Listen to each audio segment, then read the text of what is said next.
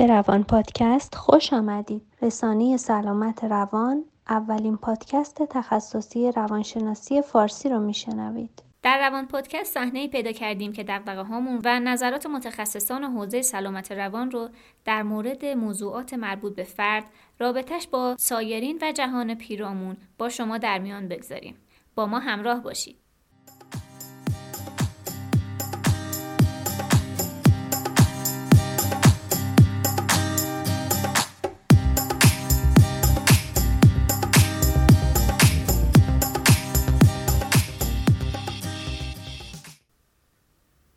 قسمت می‌خوایم در مورد حالاتی صحبت کنیم که اصلا دوستش نداریم ولی تو هممون هست.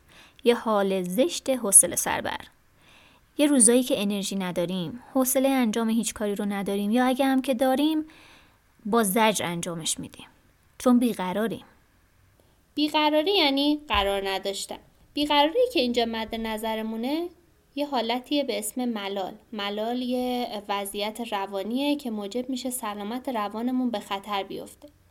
یه وضعیتیه که ما توش احساس راحتی نمی کنیم و انگار داریم رنج می‌کشیم. وقتایی پیش میاد که خلقمون پایینه یعنی یه جورایی حالمون گرفته است. انگار همش منتظریم که یه چیزی بشه. اوضاع عوض بشه بهتر بشه تغییر کنه. شاید همش بگیم یعنی میشه رابطم بهتر بشه. میشه اون طرف منو دوست داشته باشه. میشه توی فلان امتحان قبول بشم و همش ذهنمون درگیر این میشه ها هست. یا اینکه همش میگیم وای من چقدر بدبختم و همه اینها یه جورایی آرامش ما رو تحت تاثیر خودش قرار میده.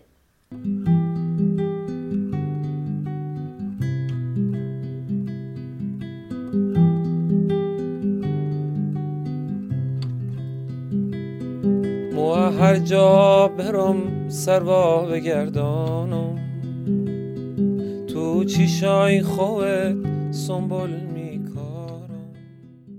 برای اینکه بدونیم دقیقا ملال چی هست می‌تونیم به متضادش هم توجه کنیم. ملال یا دیسفوریا یه حسی هست از اینکه ما بیقراریم در کنار اینکه احساس راحتی نداریم و انتظار داریم که یک چیزی از بیرون درست بشه. متضاد ملال یا دیسفوریا یوفوریا یا احساس شعف و شادمانی هست که یک وضعیت روانی شاده که در کنارش فرد احساس سعادتمندی داره. در اصل ملال وضعیتیه که ما احساس راحتی نمی کنیم استراب داریم و ممکنه احساس بدبختی کنیم. اینجا یه سوال پیش میاد که اصلا ملال با استراب چه فرقی داره پس؟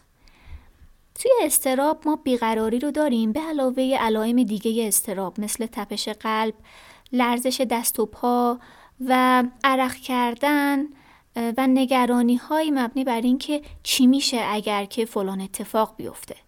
ولی توی ملال ما بیقراری رو داریم به علاوه فکرهای شبیه این که من چقدر بدبختم یا اینکه انتظار اینو دارم که در بیرون اتفاقی بیفته تا حال من بهتر بشه.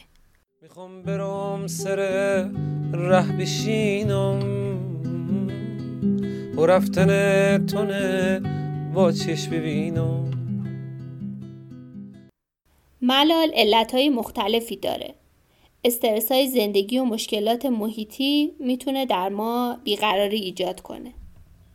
مثلا وقتی که ما توی محیط کاری هستیم یا توی حتی محیط تحصیلیمون وقتی که یه سری مشکلات به سمت ما سرازیر میشه کم کم ظرفیت روانی ما رو تحت تاثیر قرار میده. ظرفیت روانی ما با همدیگه متفاوته. یه سری افراد ظرفیت روانی بالاتری دارن یه سری افراد ظرفیت روانی پایینتری دارن. و بسته به شرایط ممکنه که ظرفیت روانی ما یهو در هم بشکنه و ما دچار ملال و بیقراری بشیم.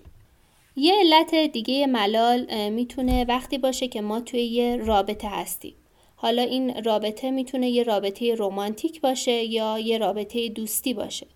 به هر حال وقتی که ما توی یه رابطه هستیم توی اون رابطه هم ممکنه دچار مشکلاتی بشیم که ظرفیت روانیمون رو تحت تاثیر قرار بده و ما رو بیقرار کنه. در کل ملال وقتی به وجود میاد که نتونیم اون چیزی رو که داره به ما میگذره یا بر ما گذشته و تموم شده بپذیریم. رفتی و بی تو دلم پر درده.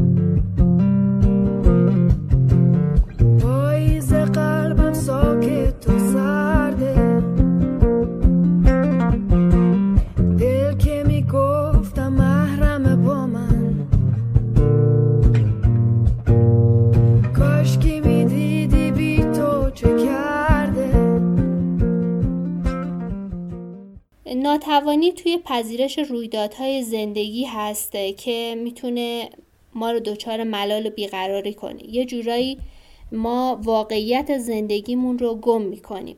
بعضی وقتا کلا واقعیت رو نمی‌بینیم یا نمی‌خوایم اون رو ببینیم و این انکار واقعیت می‌تونه یه جورایی ما رو به سمت بیقراری بیشتر سوق بده. بعضی وقتا مشکلاتمون ناشی از والدینی هست که با ما رفتار بسیار بدی داشتن. و ما کماکان این عقیده رو داریم که چون تجارب بدی رو توی دوران بزرگ شدنمون داشتیم این مشکلات رو داریم و این مشکلات قابل حل نیستن. بعضی اوقات هم یه سری اتفاقاتی هست که اخیرا بر ما گذشته و ضربات هیجانی رو به ما وارد کرده و باعث شده که ما چون نتونستیم که به اوضاع مسلط بشیم نسبت به خیلی چیزا منفعل شیم. در کنار این انفعال و به نتیجه نرسیدن تو کارا یا همون احمال کاری ما ملول میشیم که در نتیجه این ملال بیشتر از قبل احساس نارضایتی و ناراحتی می‌کنیم. این نارضایتی و ناراحتی نسبت به خودمون هست و بعد به اینجا می‌رسیم که به خودمون میگیم ما عزت نفس پایینی داریم. یک دنبال تو میگردم.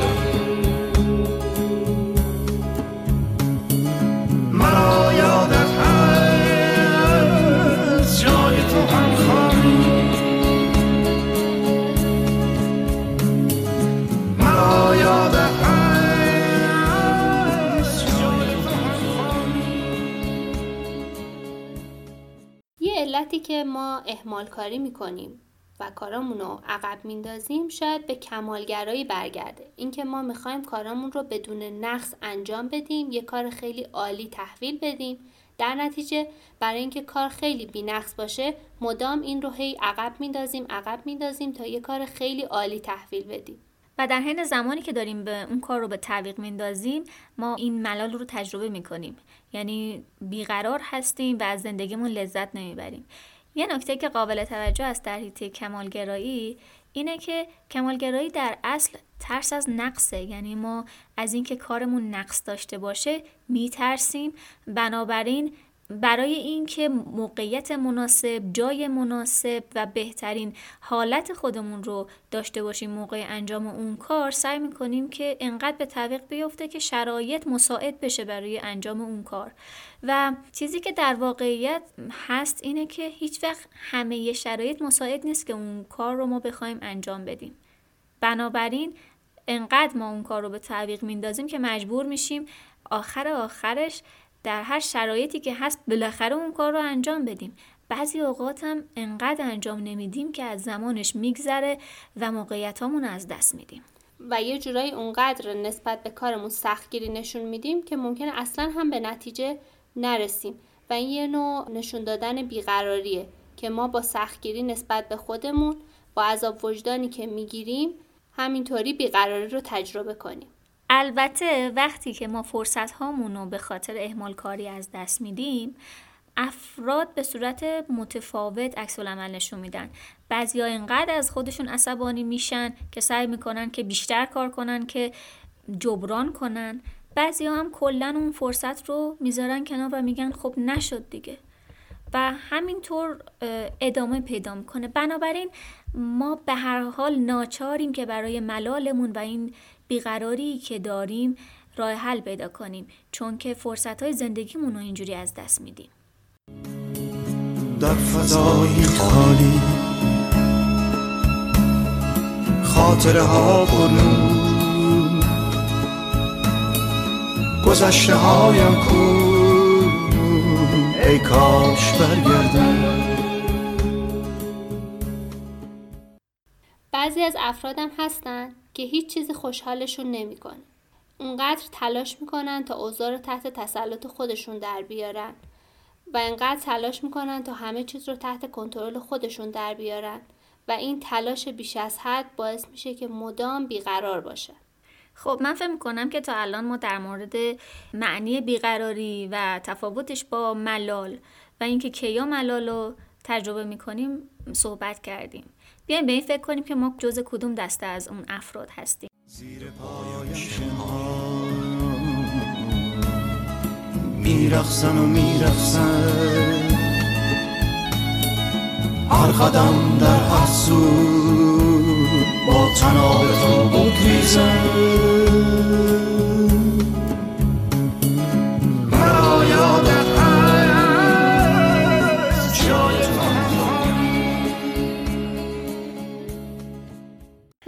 که گفتیم ملال علتهای مختلفی داره.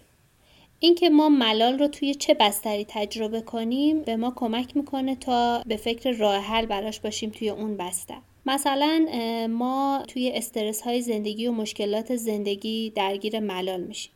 پذیرش واقعیت هایی که توی زندگی برای ما رخ میده خیلی سخته. اینکه بپذیریم آینده رو نمیشه تضمین کرد.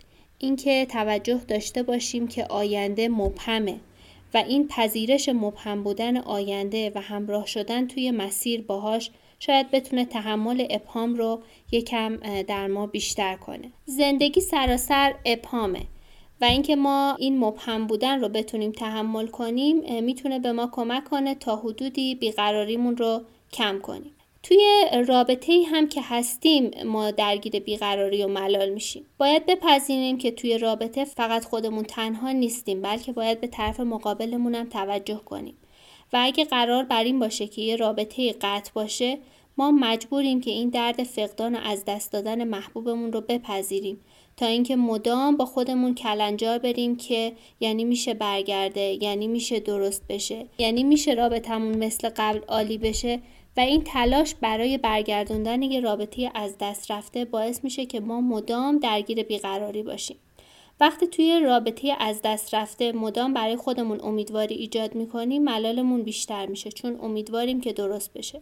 در صورتی که اگه ما به این رابطه دیگه امید نمیبستیم شاید زودتر می‌تونستیم بپذیریم این واقعیت رو که رابطه تمام شده. البته این احساس ملال توی دورانی که ما داریم فقدان رو تجربه می‌کنیم یعنی همون شکست عاطفی رو تجربه می‌کنیم می‌تونه یک احساس طبیعی باشه. یعنی ما تا حدودی بعد از رابطه هنوز امید داریم به اینکه رابطه برگرده و تا وقتی که ناامید نشیم فقدان رو تجربه نمی کنیم. اون مدت که ما تا حدودی امیدوار هستیم داریم ملال رو تجربه می کنیم یعنی بیقراریم از این جهت که دلتنگ هستیم و از جهتی هم که انتظار داریم که شاید اگر اتفاقی بیفته و رابطه ما دوباره برگرده وقتی که ناامید میشیم اون وقتی که ما احساس فقدان رو تجربه می‌کنیم. فقدان به معنای سوگواری هست از پس از دست دادن یک عزیز. اونجاست که ما به انسجام می‌رسیم. بعد از هر سوگواری و فقدانی یه انسجامی نهفته و یه ظرفیت روانی. ما وقتی که با پذیرش واقعیت روبرو میشیم پذیرش واقعیت به ما کمک می‌کنه که روانمون ترمیم بشه. و ما مجددا خودمون رو تو مسیر جریان زندگی می‌بینیم با این پذیرش. بنابراین در پس این پذیرش هست که ما این ظرفیت رو پیدا می‌کنیم و انسانیم تحول یافته تر میشیم. اما این دوران که بگذره ما به اون پذیرش می‌رسیم و لزوما این درد رو ما باید بچشیم درد فقدان اون چیزی که دوست داشتیم رو. حالا این فقدان می‌تونه یک رابطه خوب باشه یا هر چیزی که ما توی دنیا نتونستیم به دستش بیاریم. گاهی اوقات انقدر این درد فقدان سخته که ما حتی به ناهوشیار ترجیح میدیم که این ملال رو داشته باشیم و اون درد فقدان رو تجربه نکنیم. پس تجربه ملال تا حدودی لازمه زندگی هست. اما وقتی که به حدی می‌رسه که کار و زندگی ما رو تحت تاثیر قرار میده ما باید به فکر کمک باشیم. آسمان بی آبی تر از دریا تشنه تر از خاک در سرا دنبال تو میگرده کتاب شعر خالی. صوت زندگی خاموش. خوابم به رویایی با تو با صدای تو برخیزم.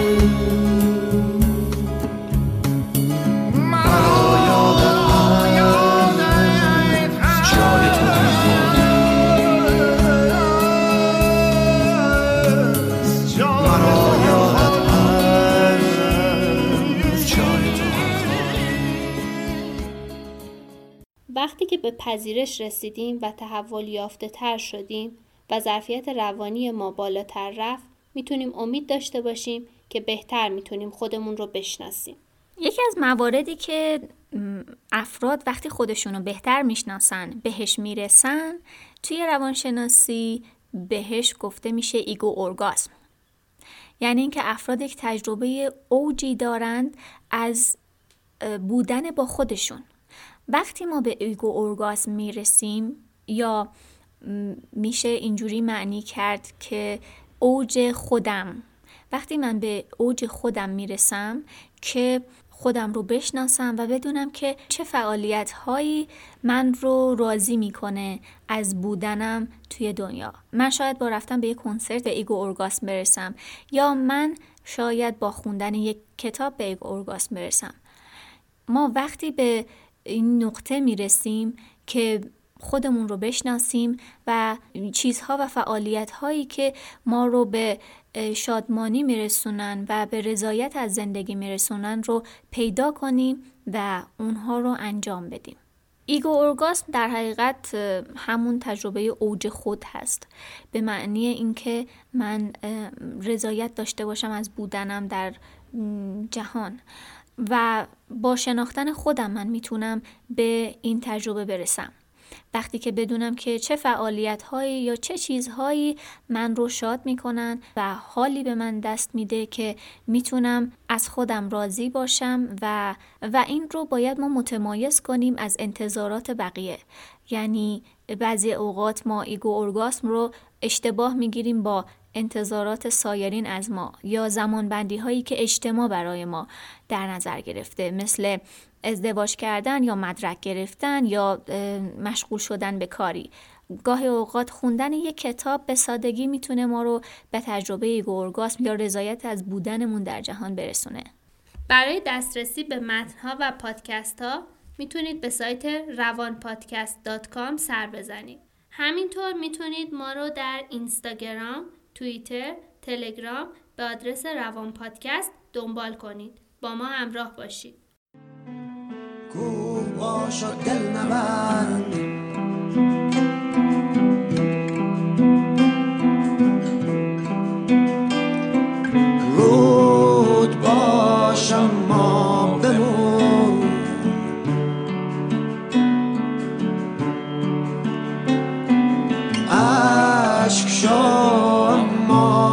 ما نتو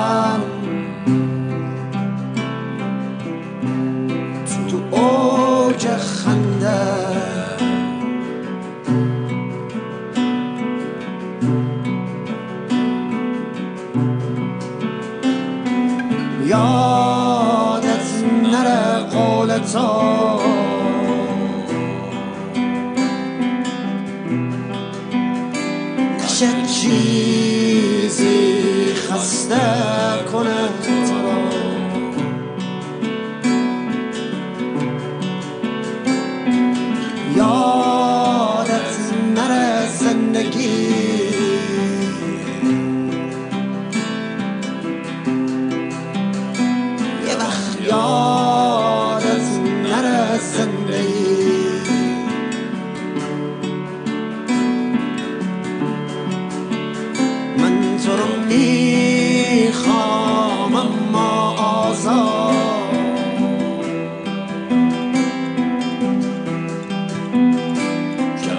هیچ وقت سراغت نیاد.